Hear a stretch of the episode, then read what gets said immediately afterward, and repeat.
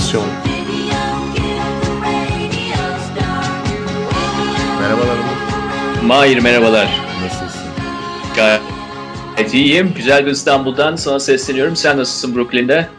Brooklyn'de biz de çok iyiyiz. Bugün galiba artık bahar geldi yani. Sonunda.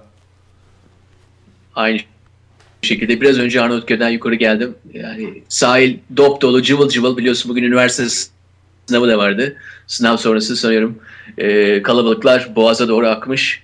Güzel bir İstanbul günden sana sesleniyorum. Harika. Onurcuğum e, neler yapıyorsun? Ne yaptın bu hafta? Nasıl geçiyor İstanbul'da günler? E, her zaman çok aktif, dinamik tabii ve bu hafta tabii e, makro seviyede yani Türkiye'de inanılmaz e, gelişmeler oldu. Farkındasındır. E, Evet fark hepimiz- ettim. Yani hatta buradaki buradaki Amerikalı arkadaşlar uyardı bak neler oluyor falan diye. Ya fark Bakma. etmemek mümkün değil yani sana global. Evet. Aynen yani New York Times'da birinci haber, BBC'de birinci haber değil mi bunlar? E, Onları takip ettin sanırım bu hafta. E biraz yani sonuçta hiç televizyon izlemeyen bir insanım hemen hemen. E, kendimi gerçekten de çarşamba, perşembe limitimin çok çok üzerine televizyon izlerken buldum. Evet, Telefon se- konuşmaları. Senin Evet. bir Flash TV hayranı olduğunu bütün dinleyicilerimiz biliyor zaten. O başka. Gerçekten de müthiş bir e, Flash TV hayranıyım. Yani bir numaralı Flash TV hayranı olabilirim. Bu konuda çok iddialıyım. e, eğlence programlarını çok seviyorum. E, yani biliyorsun Türkiye'mizin yegane kalk televizyonu. E, ama bu konulara fazla girmiyor. Yani biliyorsun pek siyasete fazla bulaşmayan bir Evet. televizyon olduğu için e, öyle. Onlar Bu için hafta konumuz var Mahir. İstersen evet Tan- bu hafta çok e, dolu dolu bir konuğumuz var gerçekten. Barış Sarer. E, kendisini New York'tan tanıyoruz. E, Deloitte'da e, danışman olarak çalışıyor. Barış hoş geldin. Hoş bulduk Mahir. Onur nasılsınız?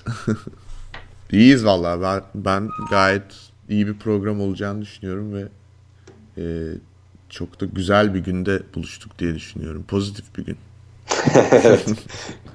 Güneşli. Barış ben böyle hiç bekletmeden hem kendi aklımdaki soruyu sorayım hem de belki dinleyenlerden de bilmeyen vardır. Bu Deloitte nasıl bir şirket? Valla Deloitte e, büyük bir şirket. E, işte bir kısım işte muhasebe, finans vesaire gibi e, işlerle uğraşıyor. Ben Deloitte'un danışmanlık kısmındayım. Danışmanlık kısmı da büyük. E, aslında şimdi ilginç bir şirket Deloitte. E, dü- dünya çapında hemen hemen her ülkede Deloitte var ama onların hepsi birbirinden bağımsız şirketler. Aslında bir konfederasyon gibi. E, bu tür çok şirket var mı dünyada bilmiyorum. Açıkçası ben ilk defa Deloitte'te gördüm bunu. E, her şirket birbirinden bağımsız ama bir tür bir e, ortak şemsiye şirkette var. Ama e, işte her, her şirket bağımsız ve kendi partnerleri tarafından yönetiliyor. E, ve e, public bir şirkette değil yani e, dış şeye kapalı, halka kapalı bir şirket. Ve işte danışmanlık yapıyoruz hem teknoloji alanında hem de e, iş, strateji, operasyon vesaire gibi alanlarda. E, ben çok seviyorum. Herkese tavsiye ederim. Ve Amerika'da da her sene e, kariyere başlamak için bir numaralı şirket seçiliyor. Aa bu ilginç bir detaymış gerçekten. Evet. Neden sence neden böyle bir durum var? Çünkü çok e, stabil olduğu için mi? Benim gördüğüm kadarıyla Deloitte böyle çok inen çıkan hani hem, hem halka açık olmamasından kaynaklı olabilir. Çok inen çıkan bir şirket değil hiçbir zaman. Çok böyle e, yani McKinsey gibi değil mesela anlatabiliyor muyum? Hani böyle çok tartışması olmuyor hani şöyle ileri aşağı mı düşer, yukarı mı çıkar falan. Daha böyle stabil görünüyor bana. Bilmiyorum ne kadar doğru ama. Valla şöyle aslında e, o açıdan ilginç Deloitte. Ee, şimdi bence bir sebebi e, işte yani hisse senetlerinin olmaması. O bence şirketlerin basındaki al, kapsa- kapladığı yeri çok büyük ölçüde etkiliyor. Ee, yani ben bunu değişik zamanlarda başka şirketlerde şahit oldum. Eğer özel bir şirketseniz insanlar sizden yani bir çıkarı yok. Ee, hissenizi alıp satıp para kazanacak biri yok vesaire. O yüzden e, işte büyük basın diyelim dünyada işte Wall Street Journal, New York Times vesaire gibi gazetelerde isminiz fazla geçmiyor. Ve, ve bir numaralı sebebi bu. Ben bunu daha önceki çalıştığım şirketlerde yaşadım çünkü. Ee, ikinci sebebi de yani e, Deloitte daha çok operasyonel işlerle uğraşıyor. McKinsey falan stratejiyle uğraşan şirketler daha çok. Hı hı. Strateji biraz daha seksi bir şey. Anlatabiliyor muyum? Yani işte adam McKinsey'ye para veriyor. İşte McKinsey ona diyor ki şirketin şu kısmını sat, bunu al, şunu değiştir filan. Ee, tabii yani on, onun e, evet şey tartışması daha fazla yapılıyor. Anladım. Bizim Deloitte olarak yaptığımız şeyler işte bir takım stratejileri daha çok hayata geçirmeye yönelik. O yüzden e, daha low yani şey diyeyim daha az ön plandayız. Ama bu yapılan işlerin e, yani çok daha büyük bir şirket. Bakacak evet. olursanız. Şimdi bu teknoloji danışmanlığı meselesi e, yani senin de hani birebir olarak işin içinde olduğunu bildiğim için soruyorum. E, bu nasıl bir iş alanı? Sence yani bu bana çok önemli geliyor mesela çünkü e, yani normal bir finansal danışmanlık ya da e, yani onlar da önemli tabii ki ama teknolojik danışmanlık denen şey aslında böyle büyük şirketlerin ya da büyük olabilecek olan şirketlerin ya da hatta belki de küçük startupların e, çok ciddi paralara ulaşabileceği bir e, noktaya gelecekleri yolu göstermek gibi anlıyorum ben. E, acaba bu bunu doğru mu anlıyorum yoksa bu teknoloji danışmanlığı konusunda başka şeyler de var mı? Yani hem business hem hem iş hayatı hem management hem de e, fikir hem de teknoloji hem de yatırım açısından. E, Anladım. Ee, ya şöyle diyeyim, şimdi bundan belki 20-30 sene önce düşünürseniz şirketlerin IT dediği şey Hı-hı. işte bilgisayarınız bozulduğu zaman konuşmak zorunda olduğunuz biraz sinir bozucu insanlardı. Yani evet. Çok doğru böyle tanım. yapar. Ha, bunda mı yapamıyorsun filan ya da şifre şifrenizi değiştirmek için yalvar yakar olursunuz filan. Bu yani 20 sene önce IT dediğiniz genelde böyle bir şeydi. Evet. Ama e, işte en son artık ne diyeyim yani 90'larla birlikte işte bir şey kişisel bilgisayar devrimi oldu. Sonra hmm. internet vesaire. Şimdi mobil teknoloji devrimi yaşanıyor bir 5-6 senedir belki. E, şeyin yapısı değişti. Yani artık bana göre e, teknoloji denilen şey yani iş stratejisinin bir parçası olmak zorunda. Gerisi çünkü eğer bu iş stratejinizi, stratejinizi hayata geçirecek teknolojiyi e, bulamıyorsanız ya da etkili bir şekilde uygulayamıyorsanız o stratejinin kimseye bir faydası olmaz. Ee, özellikle de yani globalleşmeyle birlikte mesela bir işte e, ürünlerin dünyada dağıtımı, üretimi vesaire e, bütün bu süreçler çok global ve kompleks bir hal aldı ve bunları desteklemek için de çok sağlam bir teknik altyapıya ihtiyaç var. O yüzden şimdi teknoloji danışmanlarının bir kısmı stratejiyle iç içe zaten. Yani adam e, şirketinin üretkenliğini belki iki katına çıkarabilecek bir e, fırsat yakalayabiliyor sadece teknoloji değişikliği yaparak. İşin bir kısmı bu. Bir de operasyonel kısmı var. Burada aslında zaten değişik şirketler de devreye giriyor. Yani mesela bir Deloitte e, şirketin teknoloji şey stratejisini alıp onu bir teknoloji stratejisine çevirip bunu hayata geçirebilecek becerilere sahip bir şirket. Hı hı. Ama bir defa teknoloji hayata geçirdikten sonra onun desteklenmesi ve işte devamlılığının sağlanması bu süreçte mesela Hint şirketleri özellikle outsourcing dediğimiz sektör devreye giriyor. Hı hı. E, çünkü bir defa teknoloji hayata geçtikten sonra ve tek, teknolojinin hayata geçmesi demek insanların iş yapma şekillerinin de değişmesi demek. Bu kompleks bir iş. Yani hı hı. köklü değişikliklere yol açıyor şirketin gün, gündelik işlerinde. Onları yapmak için daha böyle nasıl desem daha elit danışmanlara ihtiyaç var tabiri caizse. E, bir defa onlar hayata geçtikten sonra da e, onların desteğini ve devamlılığı daha çok yani daha ucuz maliyeti yapılması tercih edilen şeyler. E, o, o zaman da işte Hint şirketleri vesaire devreye giriyor. Ee, Barış aslında bu geldiğimiz nokta e, tam da programdan önce konuştuğumuz e, bir takım dünyaya dair olan konuları iyi e, araladı diye düşünüyorum. E, şimdi hı hı. bu Hindistan'ın teknoloji işindeki sürekli böyle bir Hindistan gerçeği var ya bizim mesela şu an New York'ta da iş yaparken bir sürü insan yani hı hı. hem teknolojik startuplarda olsun ya da ne bileyim iş hayatında normal daha köklü şirketlerde olsun Hindistan'a iş gönderme meselesi var. Nedir abi Hindistan'ın bu IT kültürü nereden kaynaklanıyor? Bu adamların böyle e, hani bazı ülkenin kilimi meşhurdur, bazı ülkenin yemeği meşhurdur. Hindistan'ın IT'si mi meşhur abi? Yani? evet denebilir yani. Valla yani çıkış noktasını e, yani çok eski tarihte nasıl çıktığını bilmiyorum ama nasıl patladığını biliyorum. Ondan Hı-hı. bahsedebilirim. E, aslında birkaç sebep var. Enteresan şimdi 1970'li yıllarda falan Hindistan e, hani böyle Doğu bloğu, Batı bloğu falan meseleler vardı biliyorsunuz. Amerika, Hı-hı. Rusya falan. Soğuk savaş. E, bu soğuk savaş zamanlarında Hindistan'ın pozisyonu e, Doğu bloğunun parçası olmamakla beraber daha sosyalist bloğa yakın bir ülkeydi. Hı hı. Ve bunun bunun da belki bence e, belki değil öyle doğal bir yansıması olarak işte bürokratik ticareti ticareti kap içe kapalı. Anlatabiliyor muyum? Yani bir iş kurmak için e, bin bir şeyden atlamanız gereken işte e, ateş çemberinden geçmeniz gereken yani şey zor, zor kötü bir pazardı aslında Hı-hı. girişimcilik yapmak şey yapmak için. Bu yüzden adamlar mesela gidip bir IBM'in, HP'nin vesairenin işte bilgisayarlarına, ürünlerine ulaşamıyorlar 70'li yıllarda. Bu yüzden biraz böyle kendi içine teknoloji geliştirme zorunluluğu doğuyor. Ee, ben bir dönem bir Hint şirketine çalıştım satış direktörü olarak. Ee, onların mesela çıkış noktası daha Apple'dan önce vesaireden önce ilk bir takım e, kişisel bilgisayarları yapmış olmaktı. Hı hı. O noktadan gelip adamlar IT servisleri veri noktasına geldiler. Yani demek istediğim bir takım ilginç dinamiklerin birleşmesi sonucu. Yani adamlar matematiğe meraklı, sayılara hmm. meraklılar. Ee, dışa kapalı bir ekonomi işte 70'li 80'li yıllar boyunca. O yüzden kendi Sonuçta ihtiyaçları olan teknolojiyi kendileri sıfırı da icat ettikleri söyleniyor Hintlilerin. Araplarla birlikte. Araplarla birlikte. Araplar da çünkü diyor ki biz sıfırı icat ettik diyor. Ha. Hintliler biz büyük ihtimalle Hintliler de icat etmişti o. Yalnız mi? ilginç bir şey var. Barış'ın orada e, yani içine kapalık bir topluma bağlaması çok güzel bir nokta bence. Aynı zamanda tabii İngilizceden de bahsetmemiz lazım. Yani evet, İngiltere tabii. sömürgeciliğinden de bahsetmemiz lazım. Tabii şimdi, şimdi ona geleyim. Yani bir teknoloji altyapısı var, merak var, e, biraz tecrübe var. Hı hı. E, bir de mesela Çinlilerden farklı olarak Hintlilerin Batı ile ilişkisi hep çok dinamik olmuş. Yani bu sömürgecilikten de gelen bir şey. Ee, aynı zamanda girişimci bir millet. Yani dünyanın neresine giderseniz gidin Hintleri göreceksiniz. Ondan sonra e, hem de yani şeyler halinde, büyük gruplar halinde falan.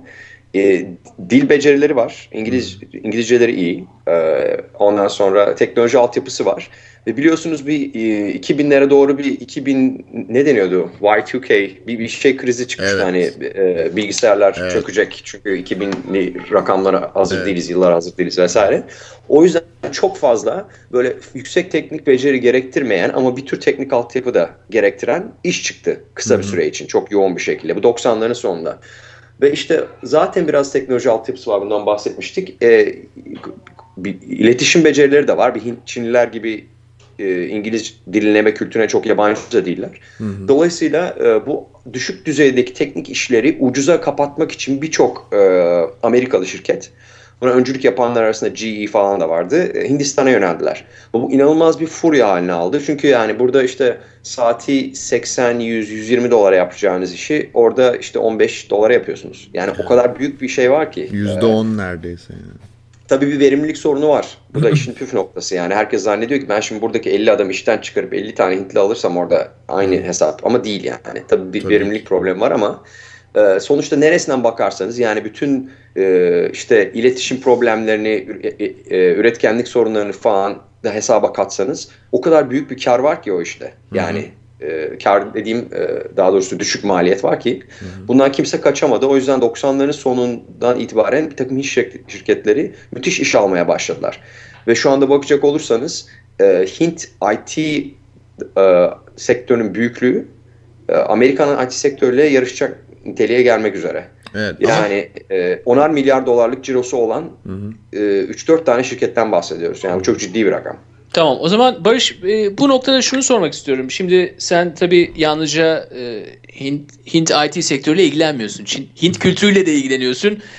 Hint destanlarını çocuk kitaplarına çeviriyorsun. interaktif çocuk kitaplarına çeviriyorsun. E, onun için şunun adil bir soru olacağını düşünüyorum. Ya, Hindistan'a bakışında özellikle bürokrasinin zamanla değişmesi konusunda bize ne ipuçları verebilirsin? Bürokraside bir e, umut ışığı var mı ileriye doğru? Çünkü biliyoruz ki bu e, işlerden daha çok artık hani Hindistan içerisinde oluşan oluşumlara biz dikkat etmemiz gerekecek.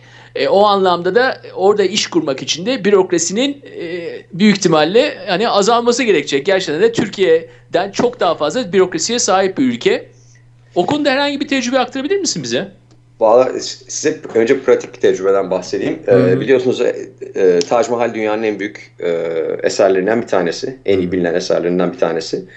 Ve Taj Mahal Delhi'nin e, yaklaşık 90 kilometre dışında. Şimdi e, yani ben size desem ki mesela İstanbul'un 90 kilometre dışında bir yer veya işte New York'un 90 kilometre dışında bir yer. Hani trafik falan da hesaba katarsanız belki işte bir saat, bir buçuk saat sürer dersiniz.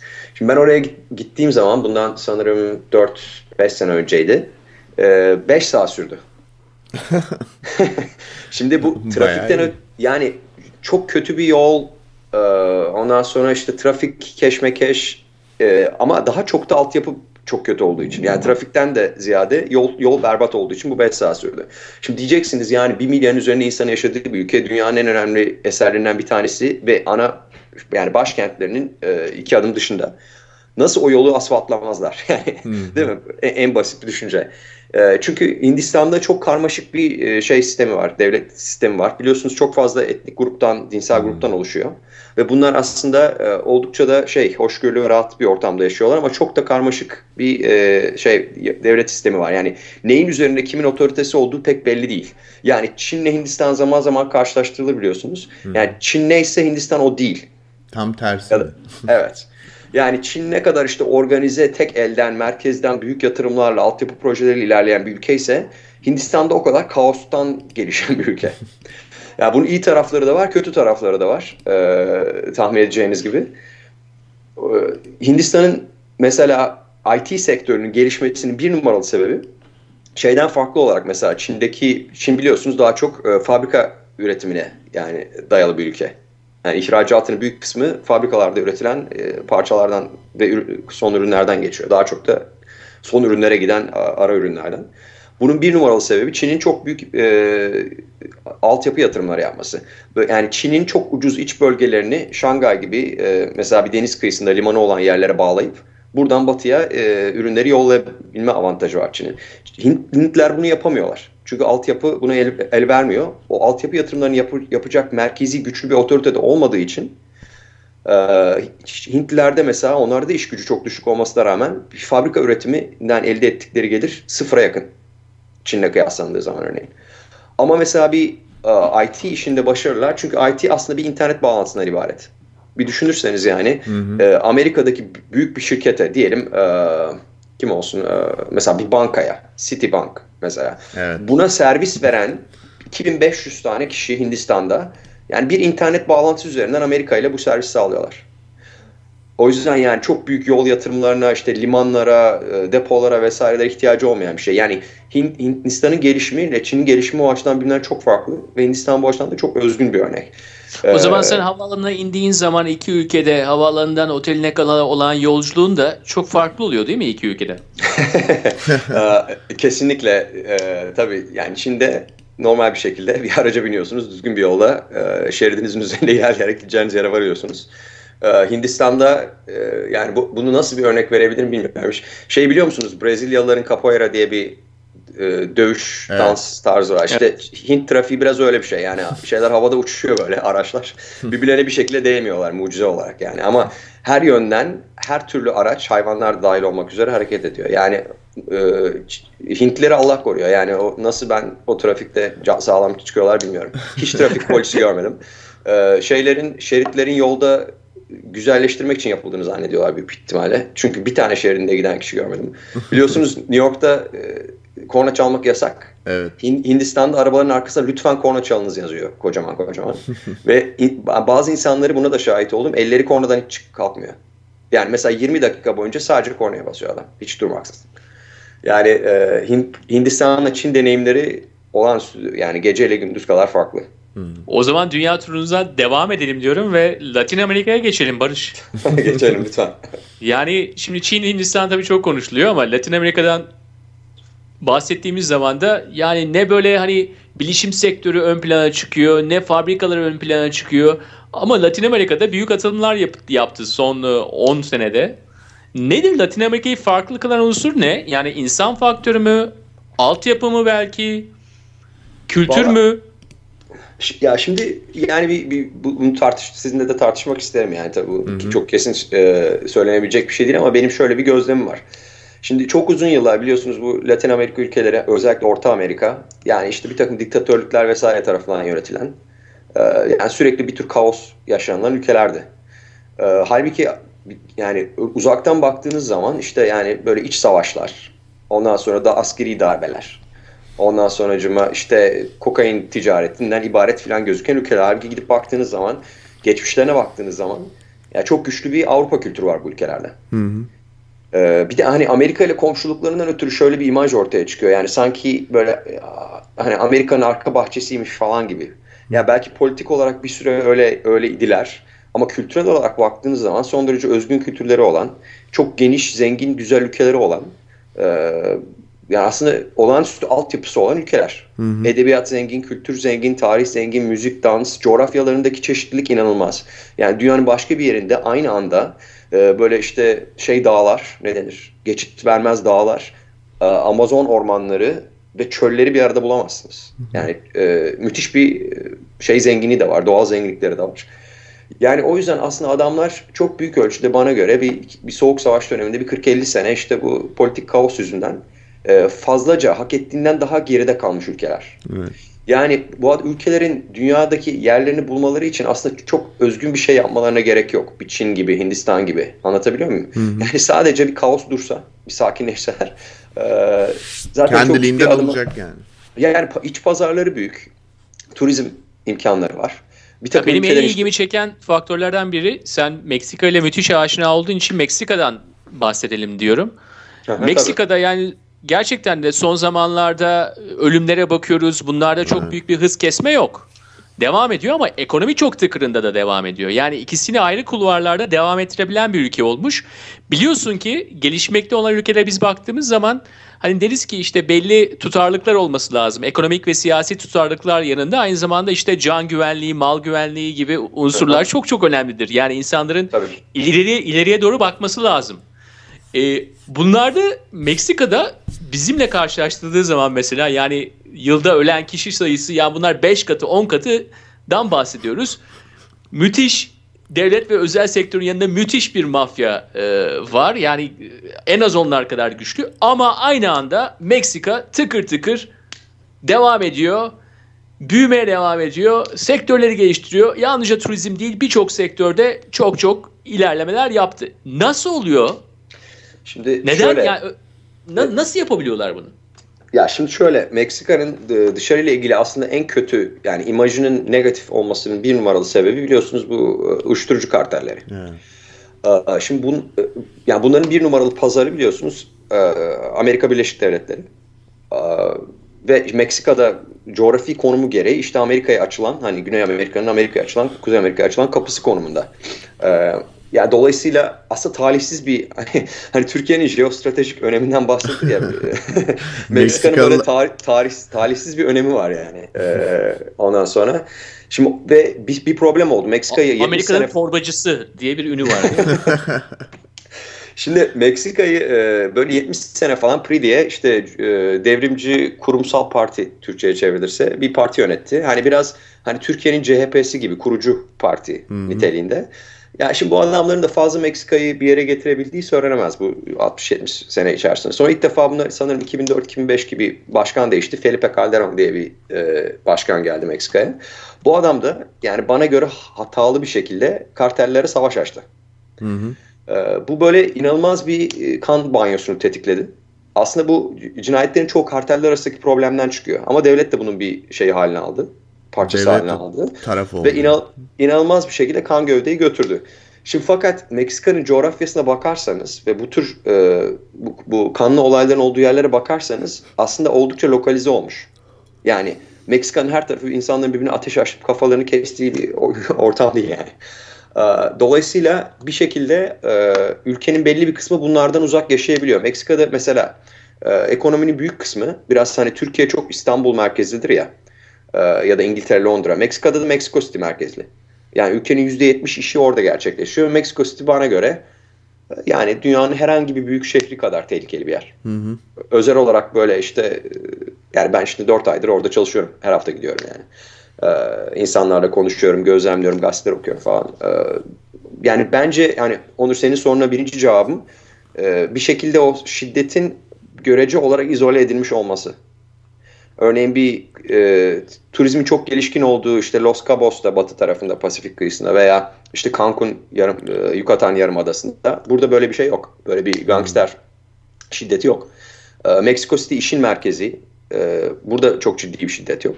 Hı hı. Dolayısıyla e, belli yerlerini bu şiddet sarmalının dışında tutmayı başardılar. Hı hı. E, şu geçen senede bu karteller kendi aralarında bir, bir şey vardılar artık ateşkese yakın bir şeye. O yüzden şiddet de biraz düştü. Yani uzun vadede bunu nasıl çözebilirler bilmiyorum ama e, yani en azından biraz daha marjinalleştirmeye ya da gündelik hayatın üzerindeki etkisini biraz kırmayı başardılar. Ee, özellikle yeni yönetimin de bunda olumlu etkisi olacağını düşünüyorum. Ee, ikinci olarak nasıl bu adamlar ekonomide başarılı oluyorlar? Yani biraz Türkiye'ye benzetiyorum. Zaten eskiden biliyorsunuz BRIC diye bir şey vardı. İşte evet. Brezilya, Rusya, e, Hindistan ve Çin. Evet. Şimdiki kullanılan kavram daha çok Mint. Yani e, M Meksiko, e, Meksika, e, EC Endonezya, e, hmm. e, N'si Nijerya, T'si de Türkiye. Evet. Yani e, Meksika ile Türkiye arasında ben çok fazla paralellikler kuruyorum. Türkiye'nin de kendi içinde e, asayiş sorunları var ciddi hmm. şekilde. Ondan sonra e, ama genç ve dinamik bir nüfusu var. E, coğrafi konumu aslında birçok açıdan avantajlı. Mesela Meksika Amerika Birleşik Devletleri ile çok fazla ticaret yapabiliyor. Türkiye Avrupa ile mesela çok iyi ticaret yapabiliyor. E, aynı zamanda Meksika'nın Latin Amerika ile kültürel bağları var. Türkiye'nin işte Orta Doğu ile ve Asya ile kültürel bağları var. Ondan sonra yani başta da söylediğim gibi e, yalnızca işte araba, beyaz eşya ve bina yaparak e, çok büyük bir yaratıcılık göstermeden bile bir işte e, bir 15 bin dolar yılda 20 bin dolar gelir düzeyine yani gayri safi milli hasıla kişi başına düşen Meksika gibi ülkelerin, Türkiye gibi ülkelerin ulaşmaması imkansız. Evet biraz, ama biliyorsun biraz... tabii yani 5'ten 15'e ulaşmak o kadar da zor değil esasında 15'ten 40'a ulaşmak evet, kesinlikle, zor. Kesinlikle. Ya bunun tabii e, orta gelirli ülkeler e, sendromu diye bir sendrom var. Büyük ihtimalle de kendini e, vatandaşına yatırım yapmayan herhangi bir ülkede ne yapıyor? O 15 bin dolarda sıkışıp kalıyor. Yukarı lige geçemiyor. O Aynen anlamda bence iki ülkede büyük bir testten geçecek. Yani hem Meksika hem Türkiye kendi vatandaşlarına yatırım yapmayı becerebilecek mi? E, istersen turu turdan ben e, biraz daha vitesleri değiştirip e, şimdi dinleyicilerimiz inanamayacak belki ama elektronik müziğe geçmek istiyorum. Gerçekten çok çok akıcı bir geçiş oldu. Onur yani... Diyecekler ki yani evet Onur çok iyi bir geçiş yaptın. Yani Meksika'dan elektronik müzik Onurcuğum, Los Cabos kulüplerinden Sinemayla evet. ilgili olduğunu biliyorum. Sinemada jump cut dediğimiz bir teknik vardır ya tam biraz evet. jump cut oldu yani. Geçelim onu Olsun tabii. dinleyiciler yönetmene güveniyor ondan dolayı problem yok. Evet. Ee, neden elektronik müzik? Çok kısaca söyleyeyim tabii. Ee, konuğumuz Barış aynı zamanda e, elektronik müzi- müziğe ticari bir yaklaşımla girmiş bir vaziyette. Startup kültürüne de gayet içinde olan birisi. Onun için e, senin danışmanlık tarafından bahsettik. İşte kısaca biraz anekdot olarak hani çocuk kitaplarından bile bahsettik ama ben biraz e, o tarafa getirmeye çalışıyorum. Ne nasıl bakıyorsun startup kültürüne? Yani dünyayı gezen bir danışman olarak senin girişimci olan tarafına nasıl bir e, iyi veya kötü bir etkisi var diyeyim. Yani danışmanlık çünkü başka bir kul var. Girişimcilik başka bir kul var. Hı hı. Oradan da biraz hani bize bahsedebilirsen neden elektronik müzik nasıl ilgini çekti? Çünkü dinleyicimiz arasında birçok kişinin ilgileri var. Bunu ticaretleştirmek istiyorlar. İlgiyle ticaret arasındaki ilişkiye biraz değinebilirsen çok iyi olur Barış. Valla şimdi aslında birçok bir soru sordum. Ben bir tanesinden başlayayım. Diğerlerine de cevabı e, devamında getiririm herhalde. E, şimdi birincisi şu. E, bu girişimcilik olayı. Şimdi şimdi biliyorsunuz aslında bir dükkan açarsanız bu da bir girişimcilik. E, ama girişimciliğe yüklenen yani startup'a yüklenen özel bir anlam var. E, genellikle startup deyince akla işte e, şey geliyor. Teknoloji ağırlıklı şirketler geliyor. Ben de senin soruyu o yönde sorduğunu varsayıyorum. Evet. E, o açıdan bakacak olursak yani e, ikiniz de Amerika'da yaşadınız veya yaşıyorsunuz. Biliyorsunuz yani dünyanın aslında e, girişimcilik merkezi Amerika Birleşik Devletleri. Hı hı. Özellikle işte e, San Francisco civarında Silikon Vadisi bu işin merkezlerinden bir tanesiydi. E, bu ekonomik krizle birlikte New York daha girişimci bir yer haline aldı. Bir sürü e, akıllı insan işte Wall Street'te çalışmaktan ümidi kesip e, kendi şirketini kurma yoluna gitti. Bana göre girişimcilikte e, Amerika'nın diğer ülkelere kıyasla korkunç bir avantajı var. E, çünkü bunun e, ekosistemi oturmuş durumda Amerika'da.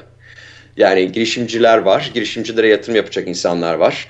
E, bunlara e, işte hukuki danışmanlık, e, ekonomik danışmanlık verecek insanlar var bu konuda yazılmış kitaplar, programlar, işte e, insanları bir araya getiren etkinlikler, seminerler vesaireler var. Evet. O yüzden Amerika'nın bana göre hala dünyanın kalanına göre bu konuda inanılmaz bir avantajı var. Ya yani bu bana... böyle kolayca kapanacak bir avantaj değil bana göre. Ee, ben e, çok kısa araya giriyorum. Sana çok Tabii katılıyorum Barış bu konuda. Bana hep böyle Amerika'nın doğal zenginliği gibi gelmiştir bu durum yani.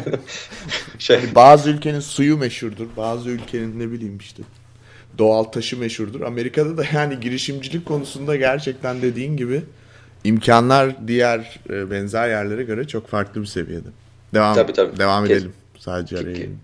Tabii. Yok ben yani bu, bu kesinlikle çok rahat gözlemlenebilir bir şey. Amerika'nın kültürü de bunu aslında yani e, destekleyen bir şey. E, Amerika hmm. böyle bu tür ufaktan başlayıp büyüme hikayeleri üzerine kurulu bir ülke aslına bakacak olursanız. O yüzden yani e, birbirini çok tamamlayan bir şey. Mesela bazı ülkelerde hala ki bu Hindistan'da bile var işte devlette çalışmak çok garantili ve iyi bir iş olarak görülür. Amerika bunun tam tersi bir ülke örneğin. O yüzden zaten yani daha çok küçük yaştan insanları işte yaratıcı işlere girmeye teşvik eden e, bir kültür var. Artı bir de bu daha da önemlisi belki de bu işlere yatırım yapacak insanlar var. Biliyorsunuz bu yatırım meselesi sadece para sahibi olmakla ilgili değil. Yoksa eminim yani dünyanın birçok ülkesinde çok paralı olan insanlar var. Ee, bu startuplara yatırım yapmak özel bir kafa yapısı gerektiriyor. Amerika'da var yerleşmiş bir kültür. Başka ülkelerde onu bulmak zor. O yüzden e, benim startup olan ilgim aslında Türkiye'de başlamıştı. E, benim aslında ilk girişimim e, e, master tezimi kitaplaştırıp satmak oldu. Kaç kişi aldı? Çok az kişi aldı çünkü çünkü, çünkü kitabım internette pazarlama üzerineydi. üzerineydi. Aslında çok iyi bir e, konuydu. Ama tam 2000 yılında yazdım. O sırada şey çöktü biliyorsunuz. Sektör. Kimsenin o konuda bir şey duymak e, istemiyordu o sırada. Ama şey yaptım yani okuyanlar olduğu e-mailler aldım o dönemde. Yani e, şey yapmayı beklemiyordum. Ondan zengin olmayı beklemiyordum. Ama Hı-hı. benim için hoş bir girişim oldu. Tabii. Ondan sonra e, ama Türkiye'de mesela bir e, sanırım 2000 1999 yılıydı. Şey yapmak istedim. Böyle insanların uzmanlara soru sorabileceği bir site. Yani uzman konusu. Evet, uzman TV gibi. Uzman TV gibi. İşte e, evet ben bunu 99'da yapmaya giriştim. E, istediğim maddi yatırım bulamadım mesela. Hmm. Çok zordu. Yani böyle bir önce yaptığı iş işte efendim Romanya'da şey apartman yapmak olan birinden para almaya çalışıyorsunuz filan. Hmm. Yani adamın kafası başka türlü çalışıyor. Hmm. O yüzden Türkiye'de zorlandım mesela. Ee, daha sonra Amerika'ya geldiğim zamanımı daha şey bir ortam buldum. Yani bu girişimciliği hayata geçirmeye daha uygun bir ortam buldum. Bunu da değerlendirdim. O yüzden nerede olduğunuz bence girişimcilik için önemli bir şey.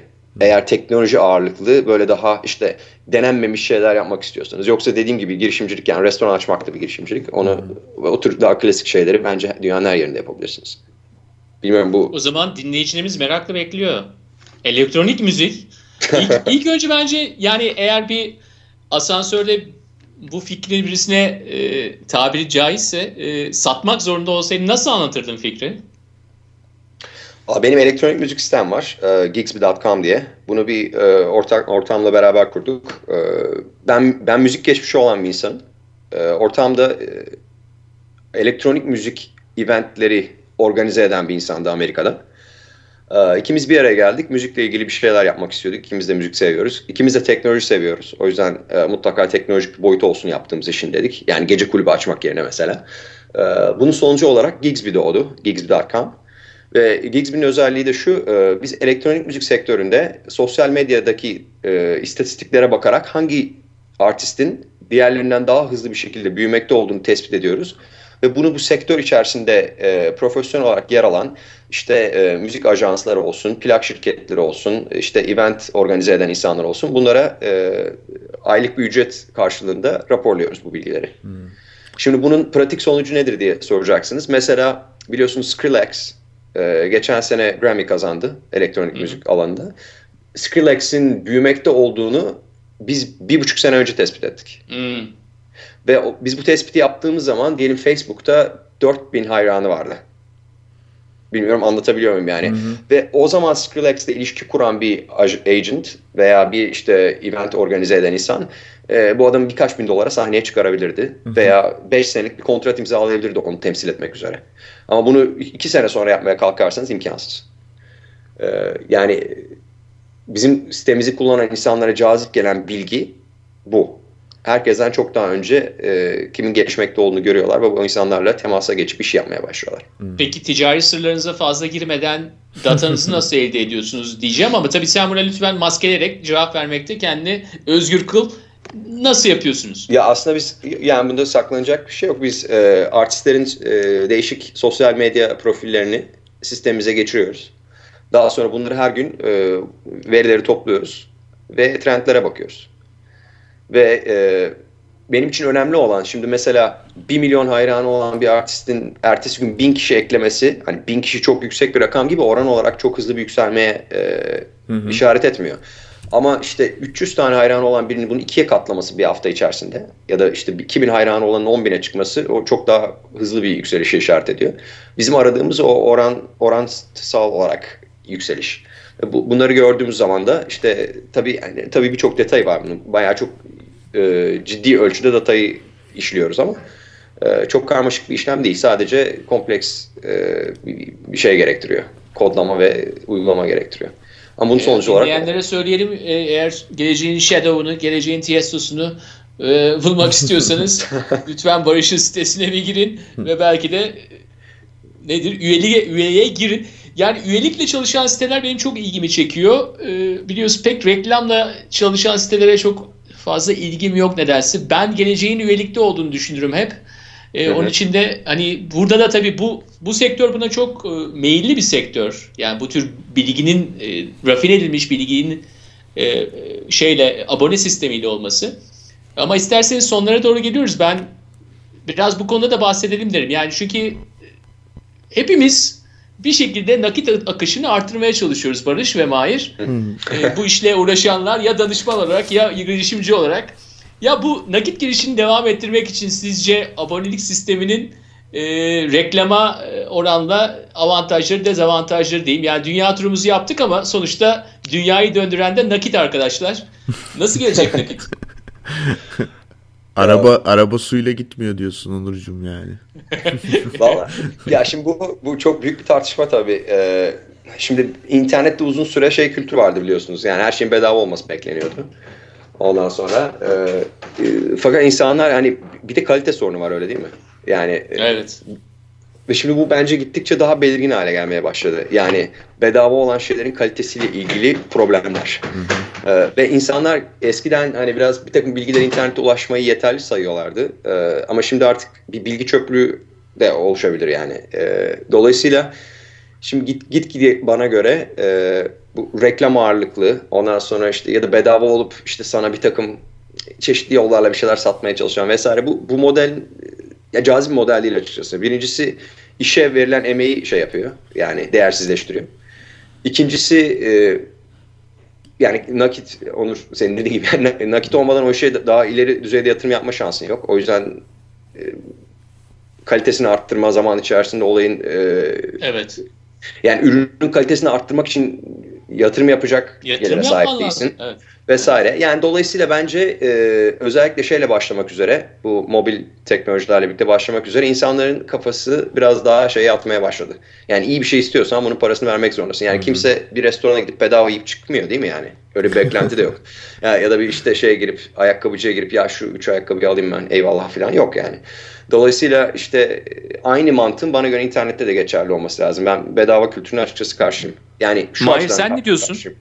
Ee, yani şimdi e, bayağı uzun şimdi. Girersek aslında tam girmemiz gerekecek bu konuya. Onu Ama söyleyeyim. en azından pozisyonu öğrenelim. Çünkü ya ben de bilmiyorum bu pozisyonunu burada. Yani ya ben ben bir şeylerin eğer ki e, ya tabii ki eğer ki ticari model e, dengeye oturtulabiliyorsa aslında e, illaki her şeyin paralı olması gerektiğini düşünmüyorum. Ama şu anki gerçeklerle Barış'ın söylediği yere yakın bir noktada durduğumu düşünüyorum. Çünkü benim için kaliteli bir ürün ya da servis almak, hizmet almak e, açıkçası ona vereceğim belli bir miktar paradan çok daha kıymetli. Özellikle yani ben teknolojiyle iç içe iş yapan bir insan olduğum için benim için ekstra önemli yani böyle bir şey.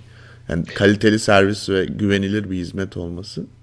E, o yüzden hani öyle bir illa her şey bedava olsun diye beklentim yok ama her şey paralı olsun diye bir beklentim de yok. Yani aslında şu andaki modelin böyle biraz daha rafine edilerek iyi bir yere gelebileceğini düşünüyorum ben sanırım. Yok katılıyorum. Benim pozisyonumu da hani netleştirmek açısından söyleyeyim. İnternete giriş paralı olsun falan dedin. Barış ne yaptın? Evet evet yani hatta TC kimlik numarası koyalım bile dedi yani ben duydum ha şeyde. Biraz fazla heyecanlandım da. Ya, hayır yani şimdi bu Mahir dediğin gibi iş modeline oturtursan yani işte Google örneği var yani. Evet. Ee, Çok doğru. Ama, ama, ama şunu demek istiyorum yani e, mesela yani bir, bir gazeteler için Hı-hı. işte bir e, arama siteleri için vesaire için böyle oturmuş paralı olmayan modeller var. Kesinlikle. O, o model işliyorsa bunu değiştirmenin bir anlamı yok. Ama Hı-hı. ben daha çok böyle bir, bir ürün yaratıyorsan çok spesifik bir amaca hizmet ediyorsan evet. ve bunun e, şey tutmak için yani kaliteli halde tutmak için onun üzerine yatırım yapman da gerekiyorsa Aynen katılıyorum. E, yani bunun paralı olması bence zaten yani sen de işin işin içinde biri olarak takip ediyorsundur eminim ki e, şu anda bir sürü angel ve de işte bir takım e, teknoloji startuplarına yatırım yapan iş adamları hı hı. E, genelde artık özellikle seninki gibi mesela bir ürün varsa ortada öyle bir hizmet e, sektörüne yönelik bir ürün bilgi üzerinden e, üretilmiş bir şey varsa bunun E, hep abonelik sistemine e, çevrilmesi gerektiğini söylüyorlar. Yani genelde şu anda e, işte ne bileyim Dropbox örneğinden konuşabiliriz ya da Aha. işte Spotify'dan konuşabiliriz. Hep yani e, datanın insanlara paylaştırılması, seninki çok farklı olmasına rağmen yine ben benzerlik görüyorum. Hı hı. E, bunun hep abonelik üzerinden gitmesi gerektiğini düşünüyorum. Bana da aslında mantıklı geliyor çünkü aboneliğin şöyle bir durumu da var. E, bir, bir konumun oluyor. Yani sen diyorsun ki ben Dropbox kullanıyorum. Destekliyorum onları yani. Spotify kullanıyorum. Destekliyorum. Yani çünkü bir sürü ürün oluyor markette. Sen onun gelip hı hı. reklamına tıkladığında hiç kimse hiç kimseyi desteklemiyor yani öyle bir şey yok. Ama sen ben Spotify kullanıyorum diye hem e, para vermiş oluyorsun ama hem de o kulübe katılmış oluyorsun diye düşünüyorum biraz. Tabii doğru. Kesinlikle katılıyorum. Bu da önemli yani evet. sosyal bir e, mesele yani aslında. Evet galiba yani ticaretin evrimine baktığımız zaman alıcı satıcıdan daha değişik şekillerde olaya bakmamız gerekecek. Yani bizim yaşam dilimimizde artık biraz önce senin verdiğin örnekte olduğu gibi bu bir kulübün üyesi olmak gibi hı hı. senin ticaret ilişkinde olan bir şirketle ondan bir ürün aldığın şirketle aynı zamanda sen onun bir parçası olduğunu hissetmek de istiyorsun.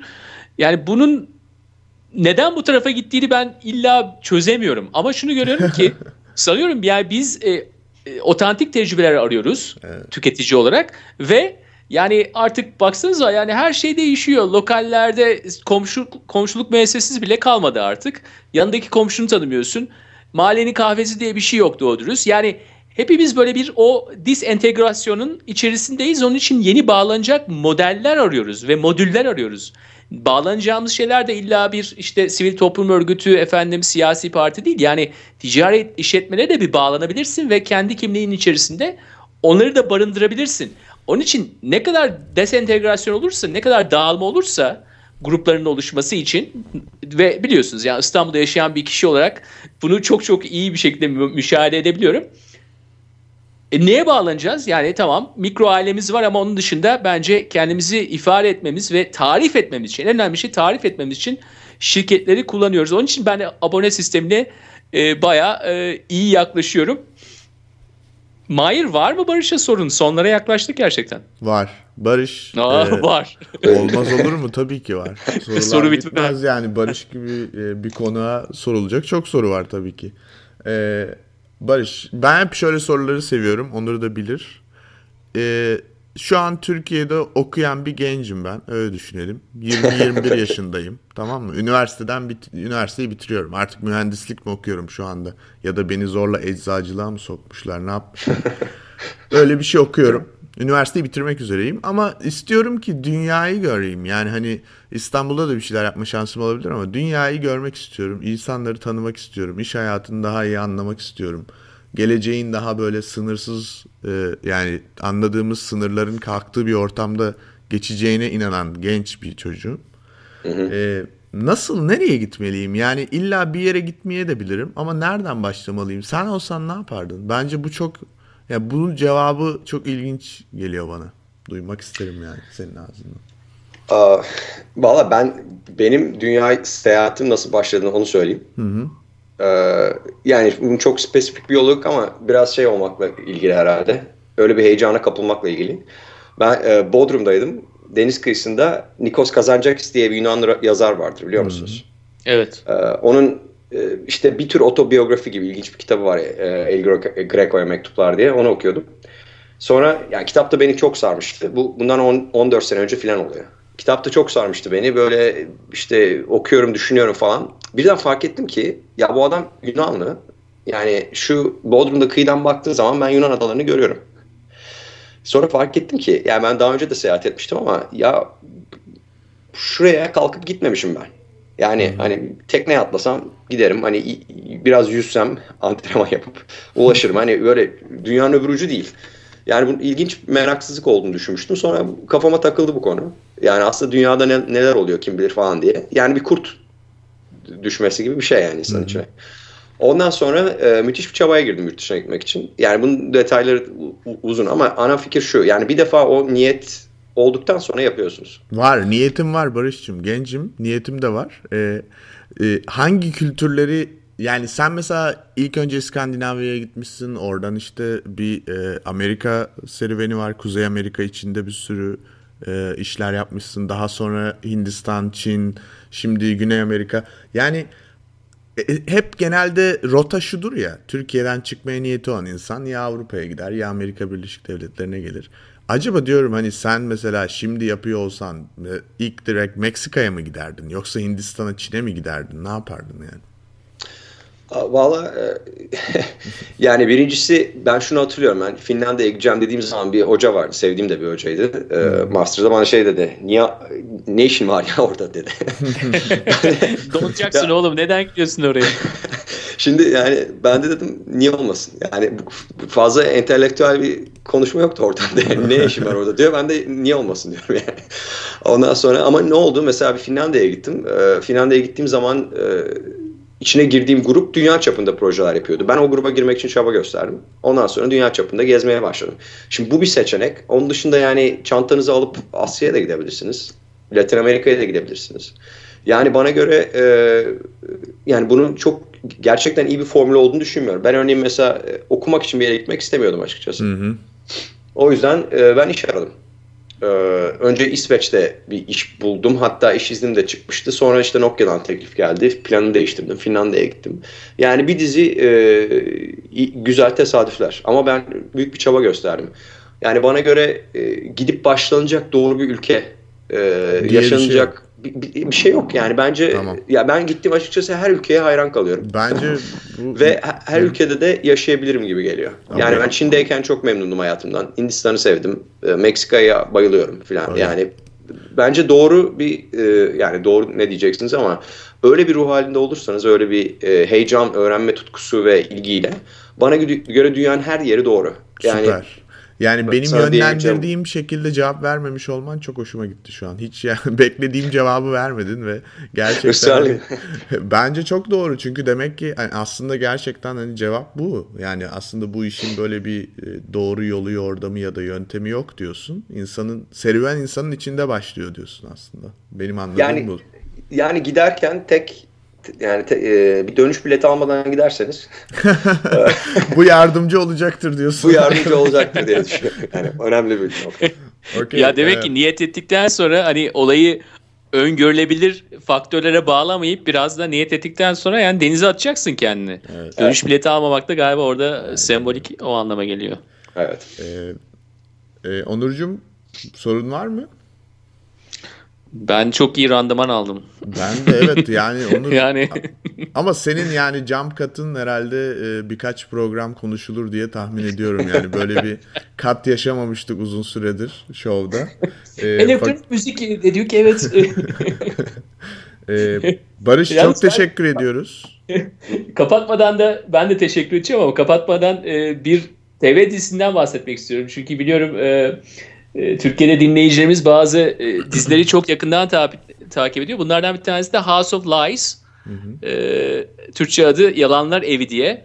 Bilmiyorum Barış seyretmemiş olabilir ama e, kısaca şunu söyleyeyim. Danışmanlara ve danışmanlık şirketlerine biraz hani Biraz da hafif bir gönderme var.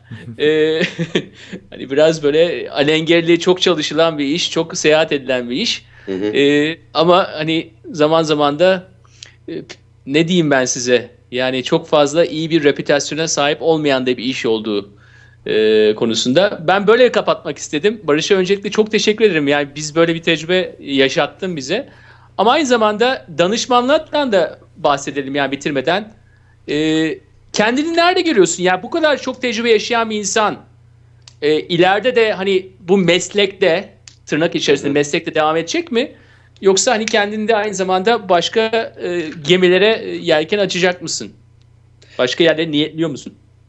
Aa, Valla şey zor bir soru. Ben ya açıkçası çok uzun vadeli planlar yapan bir insan değilim yapı olarak. Böyle ilgi ilgimi çeken bir şey olduğu zaman o işle uğraşıyorum. Ondan sonra ilgim başka bir şey çektiği zaman başka bir şey gidiyorum. Ama e, açıkçası danışmanlık benim benim yapıma uyuyor. Hı. Yani birincisi işin içinde çok seyahat var. İkincisi her zaman ilginç sorunlarla karşılaşıyoruz. Yani ilginç ve zor olmasa zaten müşteri bize o kadar para vermez. Başlan, başlangıç noktası doğru zaten yani. Ondan sonra e, şimdi reputasyon meselesine gelince e, şimdi bu, bu ilginç bir konu aslında. Şimdi müşteriler genellikle başları belaya girince danışmanları çağırıyorlar. evet. Yani yani zaten şeyden başlıyorsun. Kötü bir noktadan başlıyorsun olaya. Ondan sonra e, beklentiler çok yüksek ve senin e, yapalım dediğin her şey yapılmıyor. E, yap şu şekilde yapalım dediğin zaman o şekilde gerçekleşmiyor vesaire. Ee, o yüzden e, yani hani danışman sonuçta bir de şey yapmak kolay yani iş, iş kötü gittikten sonra geri dönüp ya bu adamlara bu kadar para verdik de falan demek de kolay. Değil mi? Evet. yani mi? hani günah keçisi yeah. ilan edilmek de kolay. Bana göre danışmanlıkla ilgili negatif şeylerin bir kısmı bu tecrübelerden geliyor. Şimdi e, benim hani şir şirketimin reklamını yapmak gibi olmasın ama benim Deloitte ile ilgili çok hoşuma giden bir şey bizim daha çok e, operasyonel tarafta olmamız. Yani ben bir projeden çıktığım zaman biz bir şey halletmiş olarak çıkıyoruz. O yüzden hani yani geldi bunlar bize yapamayacağımız şeyleri söylediler. Bir sürü paramızı alıp gittiler. Klasik stereotipi bize çok uymuyor. Çünkü biz geldiğimiz zaman genellikle bir iş bitiyor. Daha önce başlamamış olan bir iş. Ee, ya da başlayıp çok sıkıntı yaşanmış bir iş. O yüzden benim yaptığım şekilde yani böyle gündelik sorunları çözen anlatabiliyor muyum? İşi ilerleten tarzda bir danışmanlık tipini ben açıkçası sadece işte strateji danışmanlığı yapan her ne kadar daha önce dediğim gibi daha seksi gelse de kulağa şirketlere tercih ediyorum. Ee, o yüzden şu anda yaptığım işten, e, çalıştığım şirketten ve danışmanlık tipinden ben memnunum. Ama yani işte 5 sene sonra 10 sene sonra ne olur bakarsınız işte Hint destanı Mogulu haline alabilir. Onu da... Neden olmasın? Senin ee, hocana dediğin gibi neden olmasın? yani o, o, onu da kimse bilemez ama o kadar uzun vadeli planlarım yok yani. Okey. Harika. Barış um, bu çok yönlü sohbet için çok teşekkür ederiz. Yani gerçekten hani ne danışmanlık kaldı, ne Hindistan'ı, ne Çin'i, elektronik müziği, girişimciliği yani o kadar çok şey konuşuldu ki inanamıyorum yani 40 dakika içinde. Ee, ben ben de çok keyif aldım. Teşekkür e, ederim. Çok teşekkür ederiz katıldığın için. Ee, umarım yine ilerideki bir programda seni daha spesifik yani bu bir tanışma programıydı. Daha spesifik bir konuda belki yeniden konuk etme fırsatımız olur. Tabii çok Aynı şekilde olur. Barış ben de çok teşekkür ederim. Ee, o zaman ikinize de iyi hafta sonları diyorum. İyi hafta sonları. Size de görüşmek üzere.